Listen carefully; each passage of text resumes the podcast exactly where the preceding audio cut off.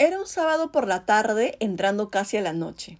Sí, otro sábado más atormentándome con mis pensamientos negativos e intrusivos que regresaban sin dejarme en paz.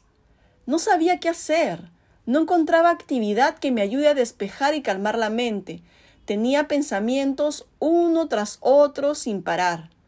La soledad y aislamiento de aquel día hicieron que comenzara a desequilibrarme emocionalmente, a sentirme nerviosa, tensa, con dificultad para respirar y a no poder apagar mis pensamientos sobre futuros catastróficos que creaba mi mente.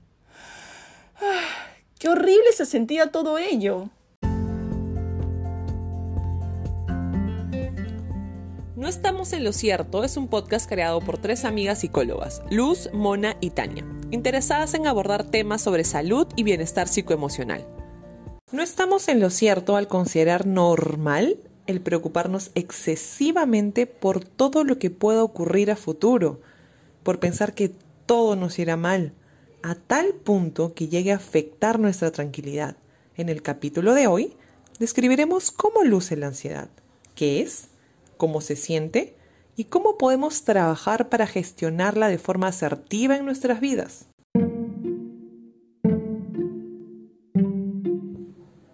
Lo que acabamos de escuchar al inicio fue una persona en medio de un ataque o crisis de ansiedad. Al respecto, Epícteto decía, el hombre no está preocupado tanto por problemas reales como por sus problemas imaginados sobre los problemas reales. Vaya. A lo largo de la década de los 80, se buscó definir la ansiedad como la percepción equivocada en función de falsas premisas que la persona crea a nivel de pensamiento, es decir, como si se lo inventara. Además, se la relaciona con la anticipación de peligros futuros, indefinibles e imprevisibles, generando una reacción emocional. Si nos introducimos un poco en el mundo de la medicina en salud mental, y con esto me refiero al Manual Diagnóstico y Estadístico de los Trastornos Mentales. Sus siglas más conocidas en inglés son como DSM5 o versión 5. Aquí definen la ansiedad como parte de un proceso generalizado que se produce cuando se asocian tres o más de seis síntomas que te voy a nombrar a continuación. Primero, inquietud o sensación de estar atrapado o con los nervios de punta. Segundo, estás fácilmente fatigado. Eso quiere decir que te cansas muy rápido o aparecen signos de agotamiento, como si hubieses hecho mucho ejercicio durante el día. Tercero, dificultad para concentrarse por la cantidad de pensamientos que la persona experimenta. Esto se ve de esta manera. Estás haciendo una cosa y luego vas por otra y no te acuerdas qué estabas haciendo previamente. Cuarto, irritabilidad es decir, estás más apático, más arisco, todo te molesta, todo te incomoda, inclusive lo que no solía hacerlo. Quinto, tensión muscular.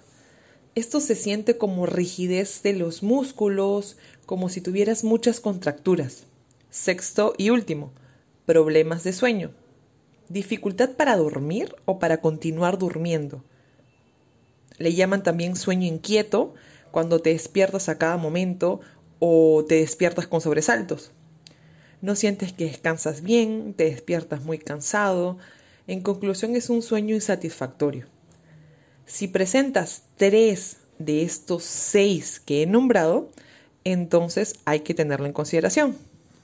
La ansiedad como diagnóstico clínico también genera síntomas a nivel físico como dolores de cabeza, eh, temblor en las manos u otras partes del cuerpo, respiración acelerada o dificultosa también, sudoración excesiva, aumento del ritmo cardíaco, entre otros más. Si la ansiedad supera la normalidad en cuanto a los parámetros de intensidad, frecuencia o duración, o bien se relaciona con estímulos no amenazantes para el organismo, va a provocar manifestaciones patológicas en la persona, tanto a nivel emocional como funcional. Esto afecta aspectos relacionados al contexto social, laboral y familiar, los cuales pueden verse deteriorados por quien está padeciendo ansiedad. Entonces, para resumir un poco la parte teórica sobre la ansiedad, concluimos que la persona experimenta pensamientos sobre eventos futuristas, en muchas ocasiones con finales catastróficos o peligrosos, de forma bastante rápida. Muchos pacientes con ansiedad indican que los pensamientos aparecen a una velocidad descrita como eh, a mil kilómetros por hora o es como estar en una carrera de autos, en la cual les es muy difícil, incluso a veces inevitable, el poder detenerlos. A su vez, estos pensamientos generan emociones de culpa, resentimiento, ira, decepción, asco, entre otras emociones displacenteras. Queremos también recalcar que ansiedad y miedo no son lo mismo. Es importante hacer esta diferenciación debido a los conceptos y síntomas que hemos venido describiendo y evitar que piensen que se trata solo de miedo al futuro. La realidad es que no es así. A ver, distingamos.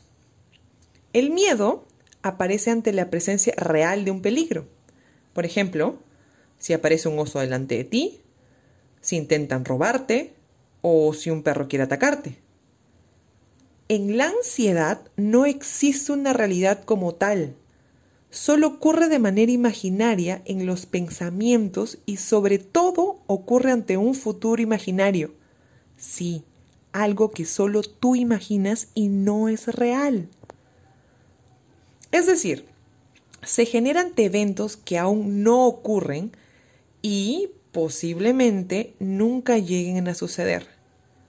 Por ejemplo, un universitario un día antes del examen empezó a pensar que le iría mal, siendo muy probable desaprobarlo y que era en vano seguir estudiando más, porque a lo mejor sería muy difícil de resolver, que no pasaría el semestre académico, que se extendería un año más de estudios, pensando en la decepción de sus padres, pensando en la burla de sus amigos, entre otros más pensamientos catastróficos. Como ven, en esta situación aparece una ola de pensamientos negativos sucesivos. La persona imaginó un acontecimiento catastrófico sobre el examen que aún no acontecía. Todo esto es ansiedad y se enmarca como tal. A continuación, vamos a escuchar el testimonio de una joven diagnosticada con ansiedad. Ella fue tratada por especialistas en salud mental, llevando incluso medicación para calmar los ataques de ansiedad que solía padecer. Tenía la fuerte creencia que todo tenía que hacerlo bien. Me repetía varias veces en la cabeza las frases puedo resolverlo todo, todo depende de mí y por ello tengo que hacerlo bien si no salen bien las cosas, entonces será mi culpa. Los pensamientos eran silenciosos, pues solo podían ser oídos e imaginados por mí. Aparecían a veces de la nada, cuando estaba en el bus camino al trabajo, cuando estaba en la oficina tratando de concentrarme y alguna palabra dicha por un compañero disparaba una serie de imágenes futuristas en mi cabeza. Sentía que mis pensamientos a veces gritaban. Me sentía nerviosa, acalorada, desconcentrada de la realidad.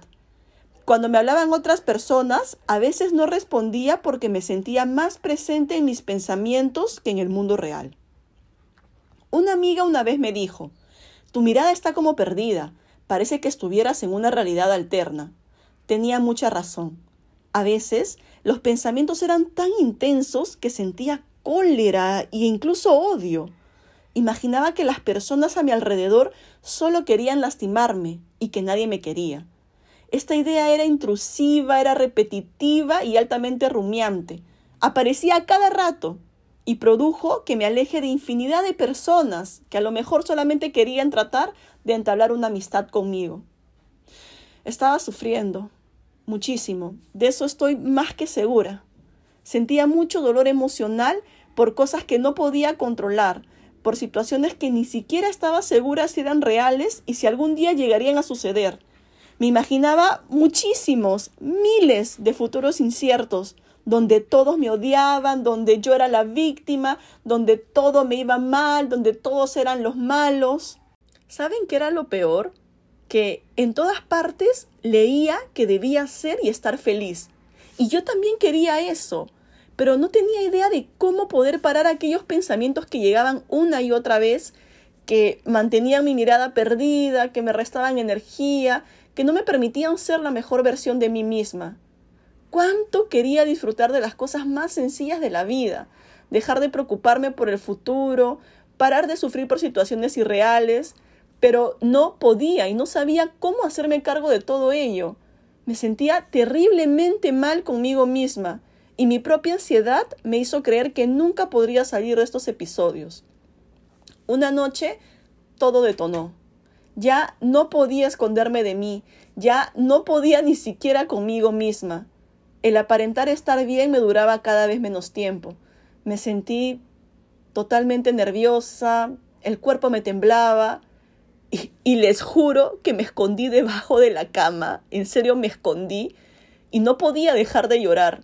Me sentía tan sola y el futuro me aterraba muchísimo. No sé si estoy exagerando, pero creo que en ese momento imaginé más de 100 o quizás hasta mil futuros catastróficos sobre lo que podría venir en mi vida, luego de las acciones que conllevaron a mi aislamiento social.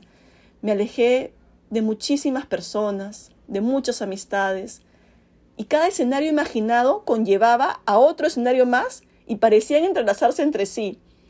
Tenía tantas ganas de gritar y de poder dormir de una vez tratando de hallar paz, pero los pensamientos eran tan rápidos que no me permitían conciliar el sueño. En ese momento supe que ya era demasiado y que había llegado al pico máximo de mi ansiedad.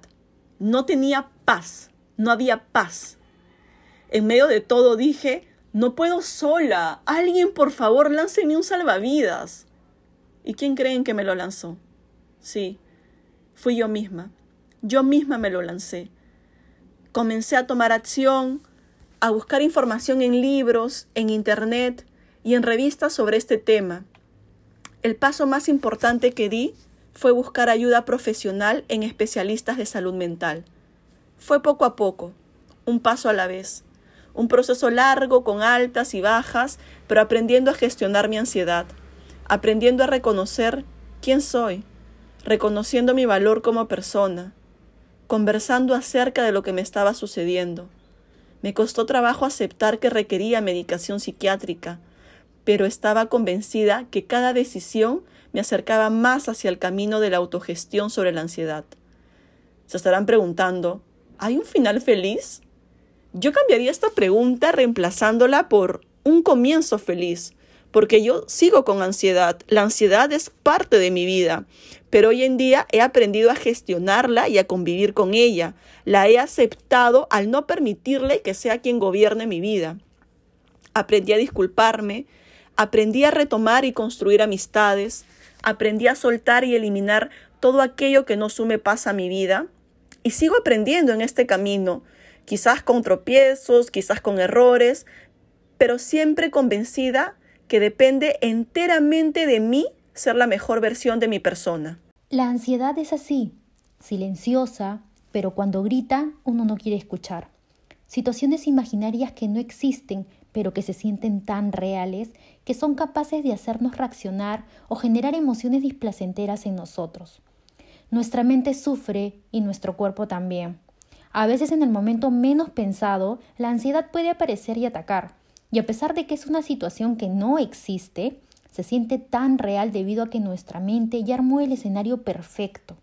El cuerpo dispara sus alertas y nos mantenemos vigilantes la mayor parte del tiempo para ver en qué momento nos ataca y nos defendemos del monstruo que solo existe en nuestro pensamiento. Así se viste ella, la ansiedad, de sus mejores trajes para relucir cada vez con más frecuencia dejándonos agotados, desmotivados y con mucho miedo.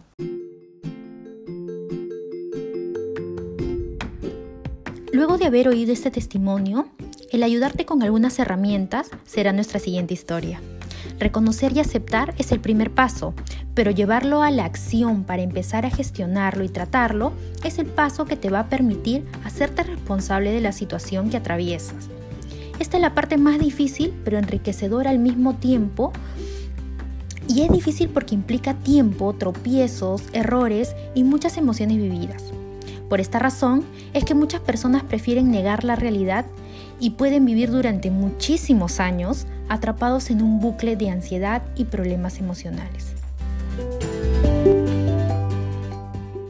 Desde este podcast reconocemos que el proceso no es fácil pero también que no es imposible.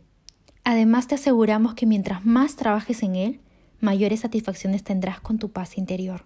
Luego de haber escuchado este testimonio, vamos a la parte práctica, tratando de saber qué hacer para gestionar la ansiedad. Controlar un estado de ansiedad no es tarea fácil, pero tampoco es imposible, ojo. Te compartimos algunos ejercicios que puedes poner en práctica cuando te sientas ansioso o ansiosa o cuando consideres que estás teniendo un ataque de ansiedad. Número 1. Sumerge tu rostro en un tazón con agua helada por espacios de unos segundos. Introduce unos cubos de hielo para darle mayor intensidad y repite la acción unas 5 veces. Número 2. Sal a caminar. A los monstruos internos no les gusta el aire fresco ni el sol. Camina por zonas seguras, siempre atento o atenta y preferentemente donde puedas observar naturaleza, como árboles, aves, entre otros, de repente un parque cercano. Concentra tu atención en cosas simples del ambiente, como el sonido del viento, el color de las flores, las hojas caídas, entre otras cosas que puedes ver en un parque. Número 3. Toma lápiz y papel y comienza a hacer cualquier trazo o garabato. Así de simple. No tiene que ser perfecto, solo deja fluir el garabato. Número 4. Practica el ejercicio de la rosa, el cual consiste en tomar asiento y concentrar tu atención en un objeto y observar todas sus características. Se llama así pues antiguamente se practicaba teniendo una rosa frente a ti y simplemente observándola como práctica de meditación y concentración focalizada. Número 5. Pon en práctica técnicas de respiración. No solo debemos respirar por función vital de supervivencia, sino también como acto de tranquilidad mental. Los problemas complejos de ansiedad deben ser hablados y tratados por especialistas médicos. Por ello, en este espacio, te invitamos a invertir siempre en tu salud mental Invertir en salud mental no debe ser visto como un gasto, por el contrario, es una inversión para comprender la vida desde una perspectiva distinta. Recuerda, y muy importante, no estás solo, no estás sola. Sí puedes hacerle frente a esto. Todos estamos en la capacidad de poder hacerlo. La ansiedad no se irá de la noche a la mañana y es posible que te acompañe durante varios momentos en tu vida, pero la diferencia estará en saber gestionarla y aprender de ella. Si te gustaría escuchar nuevos episodios, por favor dale a la campanita para seguir.